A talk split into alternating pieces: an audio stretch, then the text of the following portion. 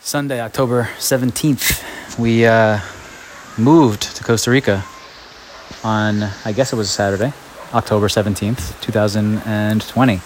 So today is our one year mark of uh, living in this beautiful land, living the uh, Pura Vida life, though, um, though the last few months uh, definitely were unexpected times, but I would say one year in, looking back. We're not going to go through a full reminisce here.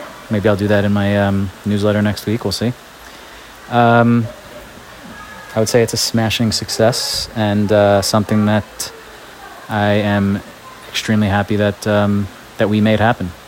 So, congrats to us, happy anniversary to us and Costa Rica, and who knows what uh, what is left to happen here.